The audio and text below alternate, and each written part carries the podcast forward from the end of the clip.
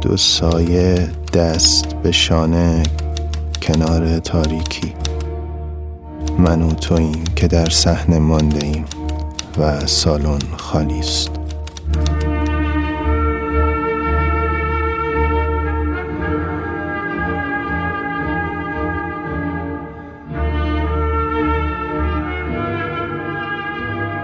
سایکست اپیزود چهار.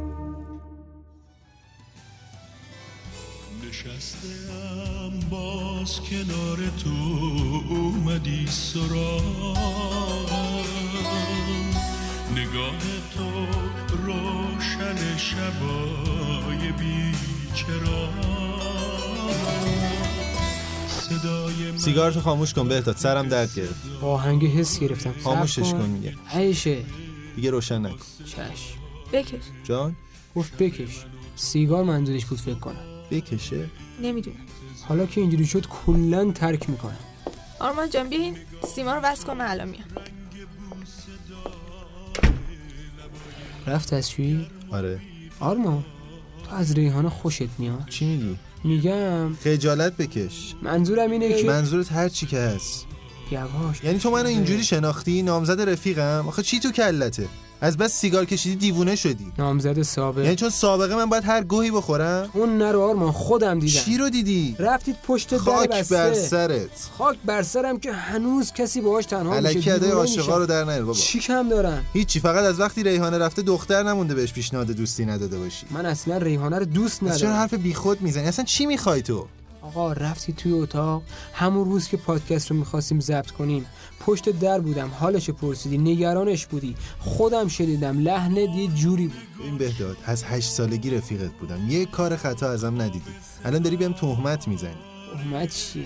می‌خوام ببینم می‌خوای؟ بهترین کاری که می‌تونی بکنی اینه که خفه شی آره یا هیچی نگو نه حالم داره به هم می‌خوره. آرمان. مرض آرمان.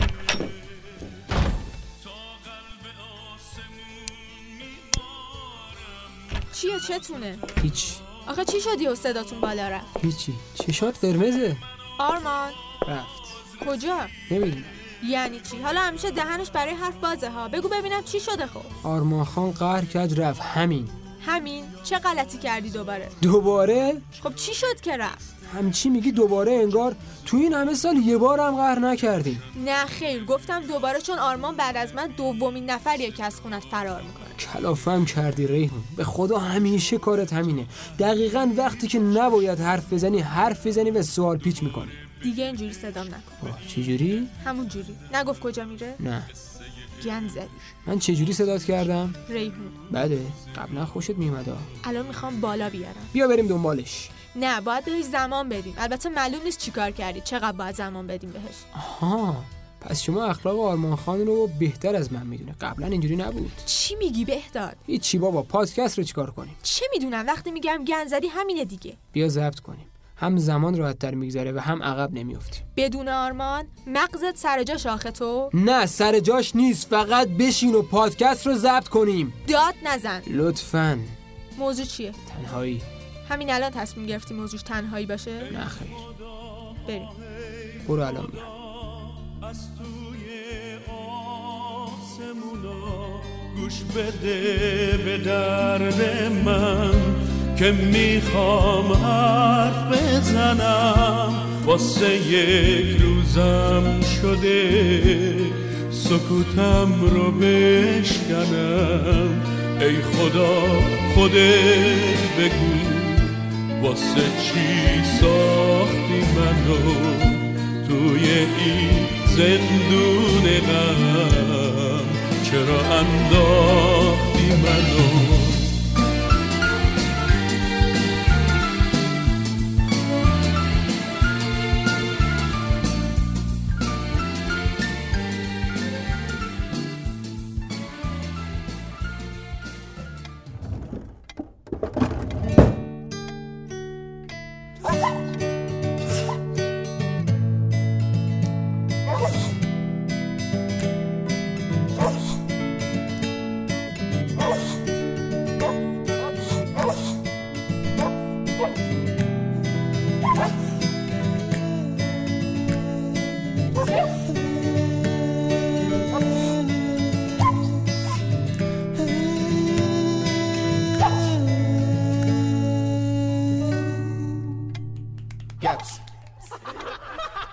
سلام. سلام. بهداد هستم. منم ریحانه. اینجا گپسه است. میریم که داشته باشیم قسمت دوم گپسه رو که موضوعش تنهاییه. من با تجربه از قسمت اول گپسه که تو آرمان کلی مقاله جمع کرده بودید و من هرچی می‌گفتم بداهه بود رفتم و راجع به تنهایی مطالعه کردم و می‌خوام با تعریف تنهایی شروع کنم. تنهایی یک احساس ذهنی است و به کسی گفته می شود که در یک هفته بیش از یک بار احساس تنهایی کند. به به معلومه حسابی کتاب خوندی ها. کیف کردی؟ راستش به نظر من خیلی وقتا اعتماد به نفس پایینم موجب تنهایی میشه. مثلا کسایی که دوستای کمی دارن یا از خانوادهشون فرارین یا حتی مشکلات جدیتر مثل اقلیت های دینی اقلیت های جنسی قربانی های آزار جنسی همه اینا بالاخره باعث تنهایی بیشتر میشه دیگه. بله یا کسی که توی رابطه ول می‌کنه و میره. خب حالا که به اینجا رسیدیم بذار من یه خاطره تعریف توی بکنم خاطرت که من نیستم؟ نه نیست. خودم حدس می‌زدم. خب چند سال پیش وقتی که من تو آتلیه هم داشتم کار می‌کردم سر یه داستانی خیلی ناراحت بودم و داشتم گریه می‌کردم. اتفاقی یکی از مشتریام که روانشناس بود منو دید و شروع کردیم صحبت کردن راجع به دلیل گریه من. و خب من به خاطر تنهایی و انزوایی که احساس می‌کردم خیلی ناراحت بودم. روانشناسی که من داشتم باهاش صحبت می‌کردم گفتش که خیلی از آدمایی که احساس تنهایی می‌کنن بیماری جسمی بیشتری تو سالهای بعدی عمرشون بهش مبتلا میشن. مثلا ممکنه مشکلات قلبی بیشتری رو ببینن یا ممکنه حتی آلزایمر, ببی... آلزایمر بگیرن یا حتی ممکنه به فکر کارهای جدیتری مثل خودکشی بیفتن. تو اصلا تنهایی کردی؟ چرا؟ راستش بهدا تو منو خیلی خوب می‌شناسی چند. ساله. من راستش آدمی نیستم که زیاد با تنهایی مشکل داشته باشم. حتی فکر می‌کنم که این تنهایی که دارم یه جورایی بهم احساس مستقل بودن و قدرت میده. ولی خب راستش به نظر من وقتی که آدم از بابت یه موضوعی ناراحته و در واقع یه غمی داره خب این تنهایی بیشتر آزارش میده. برای منم یه همچین چیزی بود. یه رقیب شغلی برام پیدا شده بود. همه مشتری منو جذب کرده بود. خب من اون موقع فهمیدم که اصلا دوستای واقعی من که خب من دوست واقعی زیادی ندارم و فکر می‌کردم دوستای مجازیم دوستای واقعی من. دوست واقعی من نبودن و در واقع هیچ کدومشون حتی پی ام منو سین نمی‌کردن یا سین می‌کردن جواب نمی‌دادن. خلاصه خیلی باعث ناراحتی به من اسمس می‌دادی پیام می‌دادی؟ ای بابا. رقیب شغلی چی از قسمت اول داره میگی تا قسمت هشتم فکر کنم تو می‌خوای بگی. خب واسه اینکه خیلی برام مهمه. حالا بازم میگم. حالا قسمت اول نگفتی. الان بگو مرد بود زن؟ بماند. هاش از زیر دبورت می‌کشه من روزانه حداقل 5 نفر به این پیام میدن. همه هم فکر می‌کنن سرم کلی شلوغه ولی واقعیت جور دیگه است. دوستی مجازی شاید کمیتش بالا بشه ولی کیفیتش واقعا پایینه. مخصوصا اگه بعد از دو روز صحبت متوجه بشی وقتی خط کش بذاری روی نقشه فقط ده سانت طرف فاصله داری. چیه ده سانت خنده دار بود حالا بماند. منم باید موافقم راستشو بخوای. به نظر من یه دونه. دوست صمیمی واقعی بهتر از 100 تا دوست مجازیه. می‌دونستی تنهایی می‌تونه مصری باشه؟ اون افرادی که با اشخاص تنها از نظر ذهنی در ارتباطن 52 درصد بیشتر در خطر ابتلا به احساس تنهایی هن. اوهو تو که به آمار اعتقاد نداشتی؟ حالا این یه دونه فهم می‌کنه. مطالعه کردم دیگه. ولی خب بازم میشه همون بحث انرژی منفی که آدم از بقیه می‌گیره دیگه. آره یه جورایی. اوکی خب. من خودم خیلی وقتا از تنهایی لذت می‌برم. به نظرم آدم وقتی از تنهایی آسیب می‌بینه که تنهایی براش یه انتخاب نبوده باشه بلکه از روی اجبار باشه. در این صورت توی پنج قدم میشه درمانش کرد. یکی باور به بد بودن تنهایی و لزوم تغییر کردنش. خب. بعدی درک تاثیر بد جسمی و روحی و تنهایی یا خدمات اجتماعی مورد علاقه و ارتباطات اجتماعی بیشتر. ببین چقدر مطالعه کردم نه خودت متوجه شدی نه. آره بابا تو شوک کم اصلا. می‌بینم قیافت مشخصه. یا با افرادی که علاقه مشابه, مشابه دارن حرف بزنیم. یا اینکه توقعمون رو از روابط اجتماعی بیاریم پایین. فکر کنم منظورش اینه که همه رو تو لباس عروس نبینیم. ولی خب آره اینم قبول کن که بعضیا با تنهایی و یه جورایی افسردگیشون احساس خاص بودن می‌کنن. انگار که مثلا چیز خوبیه. به نظرم اینجور آدما خیلی اعتماد به نفسشون کمه و چیزی برای ارائه ندارن. و اینکه از بدیه دوستی مجازی گفتیم از خوبیاش هم بگیم. می‌تونیم توی فضای مجازی با کسایی آشنا بشیم که علاقه مشابهی داریم. من که کلی از این قضیه بهره بردم. بله والا بله میشناسمت. خب راستش به نظر من بهترین حالت اینه که آدم خیلی با تنهایی مشکلی نداشته باشه. یعنی تنهایی موجب آزارش نشه. ولی خب روابط اجتماعیش هم فراموش نکنه. یه جورایی روابط اجتماعیش هم حفظ بکنه که بتونه وقتایی که ناراحته یا وقتایی که واقعا نیاز داره کسی رو کنارش داشته باشه.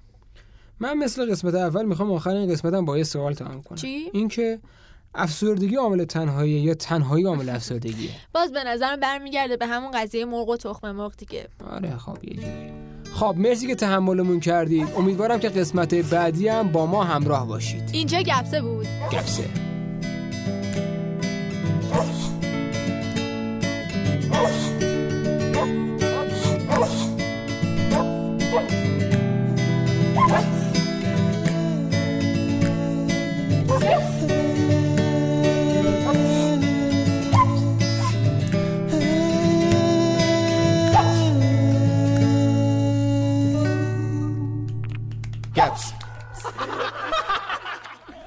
کجا باید پیداش کنی؟ بهتر می‌دونیم بهداد تو چه امروز هیچ. نمی‌دونم کجاست. خونش حتما خب بیا بریم. لازم نیست شما بیای. ببین امروز خیلی بیشتر از سهمیت باد حرف زدم. کاری نکن آخرین باری باشه که کلمه ای از دهنم میشنوی. تهدید مسخره نیست. این همه وقت اصلا ندیدمت. حالا با صحبت نکردن تهدیدم می‌کنی. باشه یعنی مشکلی برات پیش نمیاد؟ مشکلی. دنبال صدای دیگه ای باش برای پادکست. از اولش هم نمی‌خواستم تو بیای. یه نفر اجراش کن آقا بهتر خداحافظ.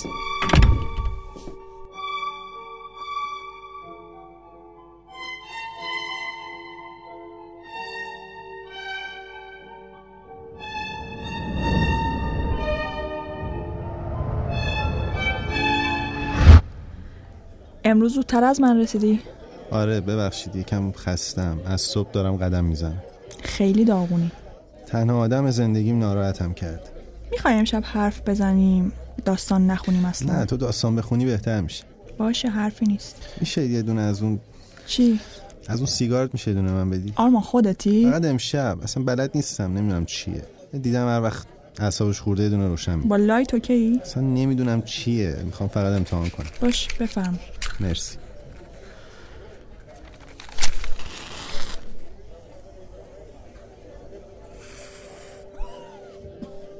حتی داستان فیلم را هم یادم نمی آید فقط خیلی محو و مبهم یادم است که پر بود از لودگی و تعقیب و گریزهای آبکی.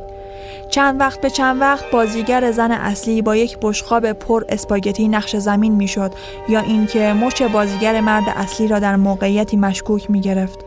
تماشاگرها می خندیدند. نه به این خاطر که فیلم بامزه‌ای بود بلکه چون از فرط ابلهانه بودن عجیب و غریب بود. در سندلی های عقب جماعت شروع به مسخره بازی کردند و اظهار نظر پشت اظهار نظر بود که نمیگذاشت دیالوگ های خود فیلم شنیده شوند. اولین بار وقتی دیدمش که داشتم به آدم های دوروبرم نگاه می کردم. نیمروخ تیره ای که داشت بادام زمینی می‌خورد و پوسته هایش را زمین میریخت. یک بار سرفه کرد، یک بار از روی شانهاش نگاهی انداخت اما نه به من یا کس خاص دیگری و موقعی هم که داشت می‌رفت مثل همه دهان دره کرد. اواسط بعد از ظهر دیگر از پرسه زدن در کتاب فروشی ها حالم به هم خورده بود. خواسته بودم کتابی را بلند کنم و نتوانسته بودم. وقتی در این کارها شکست می‌خورم افسردگی رفته رفته وجودم را فرا می‌گیرد و حتی به فکر خودکشی میافتم. چیزی نمانده بود کتابی با موضوع مثلثات را توی جیبم بگذارم که دوباره دیدمش. حالا عینکی زرد رنگ به چشم زده بود و من با دیدن نگاه تاییدآمیزش از خودم پرسیدم که آیا از همان روز من را یادش مانده یا فقط دارد با رنج و عذاب ناشی از جنون دزدیم هم دردی می کند. یک لحظه هم خیال کردم دارد با نگاهش متهمم می کند. گفتن ندارد که وقتی دوباره دیدمش همان شب در رستورانی خارجی به فاصله دو میز از من و با لباسی سیاه به تن و در حال نوازش دست مردی بیش از اندازه سرد و نچس دیگر به طرز مضحکی برایم مسجل شده بود که نه تنها قرار است فردای آن روز هم دوباره با او در تئاتر روبرو شوم بلکه در تمام طول هفته آینده هم در خیابان و در بار و سالن‌های سینما با هم برخورد خواهیم کرد. البته او که اصرار داشت مجموعی از نقش‌های گوناگون را بازی کند خودش را به فراموشی می‌زد. تا اینکه عاقبت در مهمانی اسرانه افتتاحیه یک نمایشگاه کاملا بی اهمیت مجسمه سازی یک دوست مشترک ما را به همدیگر معرفی کرد و او منکر شد که قبلا من را دیده است. که هرچند اول این ادعایش را به تلاش لجوجانهاش به تحقیر خودم نسبت دادم البته در پایان با رفتار اقواگرانه ای که در پیش گرفته بود خودش هم از این ادعایش معذب شده بود. شام خوردیم و برای اینکه داستانم را خیلی شهوانی نکنم فقط این را بگویم که وقتی بیدار شدم او رفته بود. فقط یادداشتی گذاشته بود که بهت زنگ می‌زنم بوس و بغل. آن روز صبح زنگ نزد. همان روز بعد از ظهر وقتی داشتم به شکلات های ویترین مغازه نگاه می کردم بدون اینکه من را ببیند از کنارم رد شد. زیبایی مجسم بود در شلوارکی سیاه رنگ. به اعتراض گفتم یعنی می‌خوای بگی من رو نمی‌شناسی؟ و نیشگونش گرفتم. او هم که ماتش برده بود جای چهار انگشت از پنج انگشت رنگ شدهش را روی گونه هم گذاشت. ولگرد بیشرم و حیا صدایم زد. نظری آشکارا متضاد با این ادعایش که تا حالا در زندگیش من را ندیده است.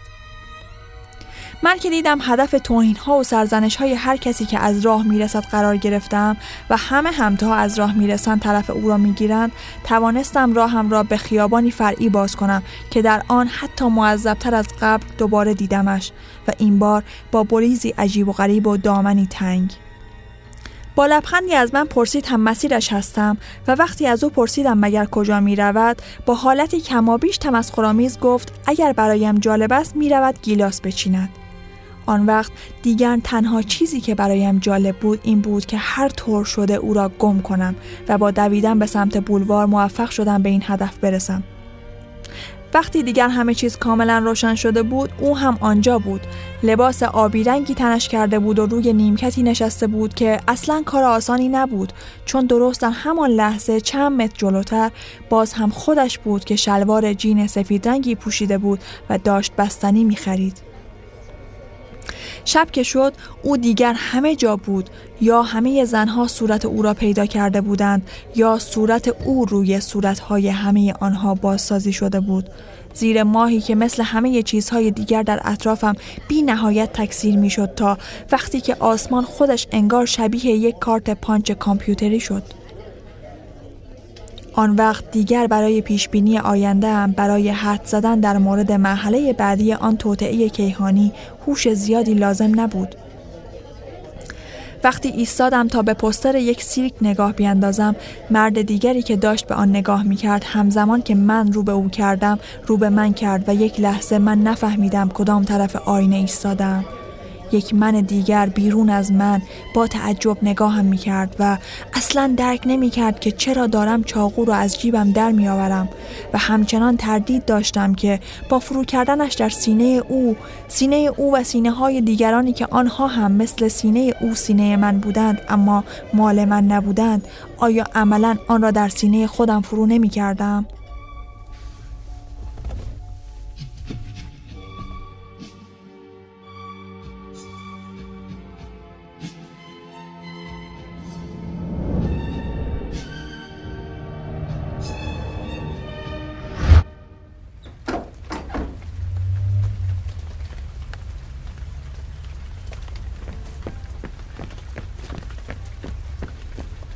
آرمان آرمان سلام تو اینجا چی کار می‌کنی؟